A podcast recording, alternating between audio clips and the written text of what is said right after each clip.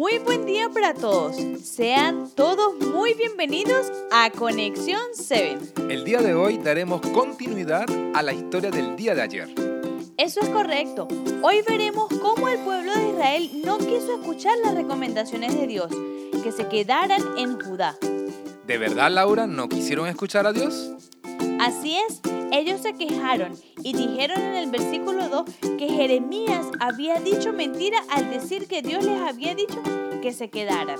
¿Y qué pasó entonces? Te invito a leer Jeremías 43, 7. Por supuesto, dice así. Y entraron en Egipto, desobedeciendo la voz del Señor, y llegaron hasta Tafnes. ¿Viste, Miguel?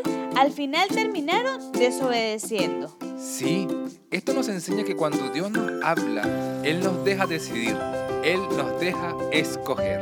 Así es, Dios nos habla y nos dice qué hacer, pero Él nos deja un libre albedrío. Por eso, querido oyente, te invitamos a no ser como este pueblo terco de Israel. Te invitamos a obedecer lo que su palabra nos habla hoy. Nos gustaría nuevamente invitarlos a orar. Claro que sí, oremos. Maravilloso Padre Celestial, una vez más gracias por la enseñanza del día de hoy, porque nos invitas a obedecerte. Ayúdanos a decidir bien por ti y por Cristo.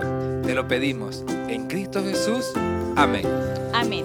Querido oyente, recuerda que la invitación de hoy es a obedecer la palabra de Dios. Te esperamos para el día de mañana en un nuevo podcast de Conexión 7. Dios te bendiga.